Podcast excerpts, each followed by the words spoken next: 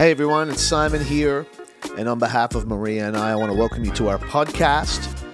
We are Everyone Church, a new church plant, and we've just moved to fortnightly in-person services.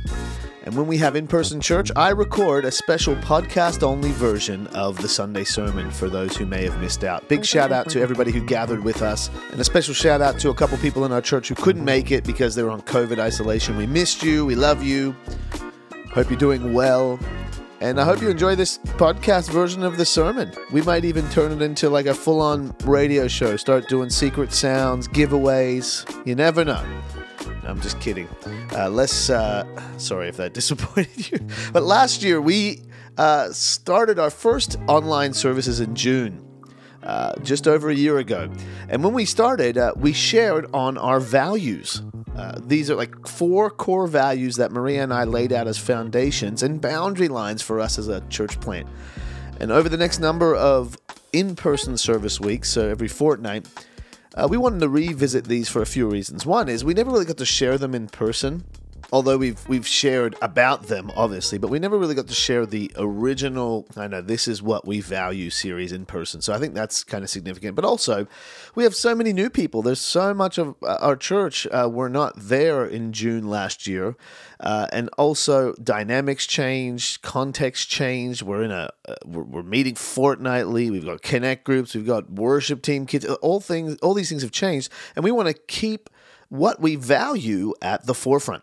And we love every person and family that has joined in the journey of Everyone Church, and especially people who have really made the decision to call Everyone Church their home church, which is just awesome for Maria and I. What a privilege. You know, even as we gather together, it's like, man, this is really feeling like home more and more as time goes on. And I believe we are building a strong foundation for the future, for you, for your family, for our church and our community.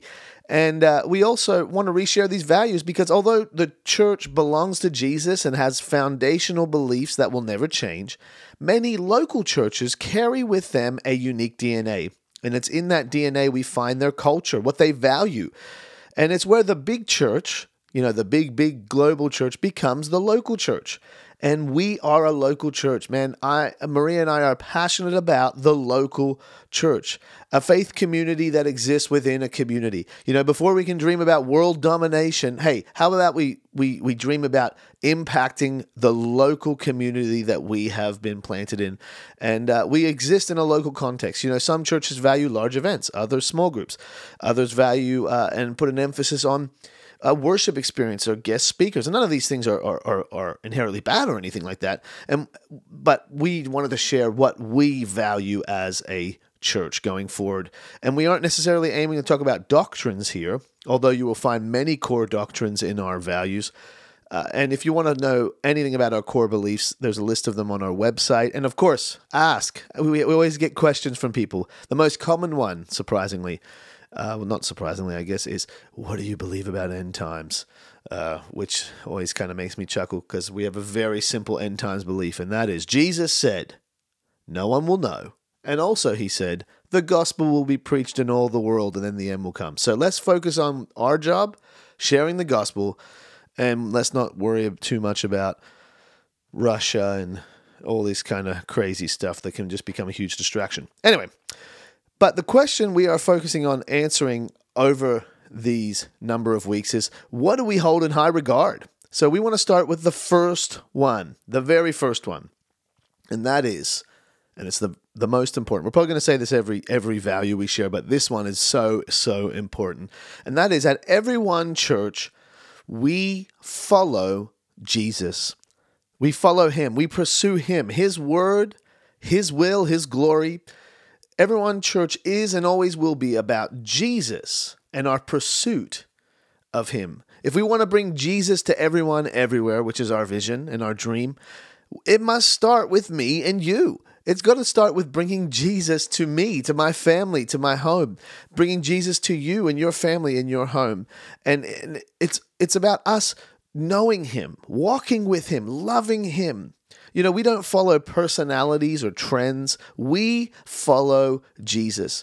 Jesus said in John 10:27, "My sheep hear my voice, and I know them, and they follow me? Do you know Jesus today? Does Jesus know you? Of course, he is God and he knows everyone and everything, but I think you know what I'm trying to say here. Are you following him? Are you pursuing him? You know, in Jesus' day, the ancient Jewish rabbis would have their followers or their disciples following them around everywhere they went. And it was more than just learning from them. It was about imitating them. In fact, ancient Jews had a famous saying that if you were to find a good rabbi, they would say, cover yourself in the dust of his feet and drink in his words thirstily. That was the saying around that time. And now following him around so close, picture this with me, you know, you're following a rabbi so close that as he flicks up dust as he's walking, it lands on you. This is the picture that saying is insinuating. You know, a very strong and committed standard that you would be covered in the dust of the rabbi you're following. Now, or even think about how Jesus calls himself the shepherd. You know, sheep stay close to a shepherd, and shepherds smell like sheep. Jesus wants to walk closely with you. He says, "My sheep hear my voice, and I know them, and they follow me." Our son Elliot, a couple years ago, you know, when kids are in that kind of terrible twos phase, they always go through these couple of weeks where they're fixated on a certain game or activity. And Elliot used to do this thing where he'd stand around the house. He'd just stop and he would stand there and he would say, "All aboard the train." And we would immediately, Maria and I, this is before we had Roger, we would have to drop what we're doing and go and stand behind him and make a line, and he would start moving his arms and chugging like a train, chugga chugga chugga chugga chugga chugga, and you know, there was nothing actually physically connecting us. We would just have to follow him, you know, and be on the train, and without a doubt, we would end up veering off, and I would go back to continue making the coffee that I was disrupted from, or Maria would, you know, and if he noticed that we had hopped off the train, he would stop and he would say, "Hey, get back on the train." It would be like, "Oh, whoops, we better get back on the train then," you know. And the big point here is, you know, and I know this is super corny, but we are on the Jesus train. And sometimes our pursuit of Jesus, because we don't have anything that's physically connecting us and keeping us in line, like a leash or something, sometimes our pursuit of him lacks intentionality. We aren't dusty enough, if you know what I mean. But our following of Jesus becomes more of a dawdle or a religious association, or maybe we get distracted. It's like we stop allowing Jesus to shepherd every part of our lives. We just allow him to be there. Why is that? We all need a reminder sometimes, like, "Hey, get back on the train. Come on." Sometimes we buy into this belief that claims that God does all the work and it's my job just to sit and receive, like we're just floating in an ocean of his goodness and grace on a big rubber tube. And although this is partially true because God does do the work, we can't allow our pursuit of Jesus to become passive. And I'm not talking about working for your salvation. I'm talking about working out your salvation. In Philippians chapter 2, the Apostle Paul says in verse 12, "Therefore, my beloved, as you have always obeyed, so now, not only as in my presence, but much more in my absence, work out your own salvation with fear and trembling. For it is God who works in you, both to will and to work for his good pleasure." So God works in us so we can continue to in and out working. Now let's read that again in the New Living Translation. That was the English Standard Version. He says this in verse 12 of chapter 2 of Philippians. "Dear friends, you always followed my instructions when I was with you, and now that I am away, it is even more important." Which I just pause there. I love that because Paul knew that his influence was on them when he was around them. But as he moved away, it was going to really reveal the Philippian church's motivation. You know, we've all had those people in our lives that when they're around, we're a little sharper, we're a little more focused. But all of us need to come to a place where we follow Jesus ourselves, not just in the presence of an influential person, if you know what I mean. So let's continue in verse 12. Paul says, "Work hard to show the results of your salvation, obeying God with deep reverence and fear, for God is working in you, giving you the desire and the power to do what pleases him. So he says, work hard because he is working in you. And I love at the end, it says, he gives you the desire and the power. It's not just us in our own strength. It's him working in us. And I just want to be clear on that. You know, we're not talking about working for our salvation. Jesus completed the work on the cross, but we're talking about working it out. And it is as we surrender to God's finished work, he begins a work in us to build the desire and the power. He transforms us. This is the miracle of being born again. Guess what? When I become a Christian, I want to follow Jesus. I want to know him. That's a huge transformation. My desires have changed. I've been born again. I have a desire to follow him, his word, his will, his glory. I want to get dusty, so to speak. I have decided to follow Jesus because he's changed my life. Amen. And as we follow him and pursue him, we actually become more and more like him. Paul says in Philippians 1:6, and I am certain that God, who began the good work within you, will continue his work until it is finally finished on the day when Christ Jesus returns. So he is doing a work in you. So let's let it work out of you. He is faithful. He will complete it. I don't know where you are at on your journey, but God is not finished with you. He's not. And at Everyone Church, we follow Jesus. We pursue that completed work. We follow him. We pursue him. In all the Gospels, Matthew, Mark, Luke, and John, we read about a whole bunch of stuff. And one of the main narratives throughout the Gospels is the disciples who follow Jesus. And one of them that we really learn a lot about is Peter, Simon Peter, good old Peter. And the more we read of Peter, the more we understand what he's like, more than any other disciple, really. And we see a man who followed Jesus passionately. We see a man who was quick to speak and share his opinion. We see a man who was seemingly emotional at times and reactive. We see someone who wore his heart on his sleeve. That's Peter, right? And I love his journey with Jesus. It all started like this in Matthew 4, verse 17. It says, one day as Jesus was walking along the shore of the Sea of Galilee, he saw two brothers, Simon, also called Peter, and Andrew, throwing a net into the water, for they fished for a living. Jesus called out to them, come, follow me, and I will show you how to fish for people. And in verse 20, and they left their nets at once and followed him. I mean, what an invitation to take part in what would end up being the most epic journey ever. And Peter and Andrew didn't know what was ahead of them. They didn't even really know who it was that was calling them, but they followed. Now let's have a quick fast forward because Peter has a crazy amount of experiences with Jesus. And let's list them really quickly. Jesus heals his sick mother-in-law. He has the miraculous catch of fish. Jesus changes his name from Simon to Peter. Let's just have a moment of silence there for all those poor Simons out there. Now, he's the first-hand witness of many miracles, including when Jesus raises a little girl from the dead in Matthew chapter 9. He makes the famous declaration that Jesus is the Christ, the Messiah. He witnesses the transfiguration with James and John. He refuses to allow Jesus to wash his feet. Jesus predicts that he will deny him 3 times. He is with Jesus when he prays in the Garden of Gethsemane. When Jesus is betrayed by Judas, he gets so fired up, he cuts off the ear of a servant with a sword. He ends up denying Jesus 3 times, as Jesus predicted. And after Jesus' death, the apostles hear that Jesus' body is no longer at the tomb from Mary Magdalene. And in Luke 24, we read that Peter is the first to rush to the tomb to confirm these claims. So we're talking about an epic, epic journey.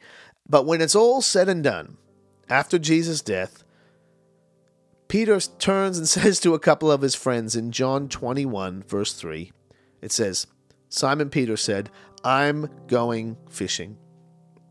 He goes back to what he always knew to do. He was a fisherman. He had left his nets when Jesus said, follow me.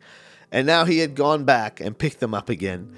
And as he's there fishing, doing what he always did, Jesus appears to them, the resurrected Jesus.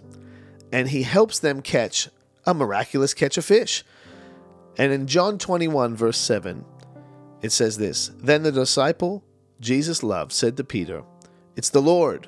When Simon Peter heard that it was the Lord, he put on his tunic, for he had stripped off for work, jumped into the water and headed to shore. So we're talking about Peter loves Jesus. He was so happy to see him. He just jumped in the water. Like, oh my gosh, like it's him. It's the Messiah. And they have a conversation, and Jesus asks him three times, do you love me? And Peter says, yes, I love you. And this represents the three times Peter had denied Jesus. And then Jesus says these amazing words to him in verse 19 of John 21.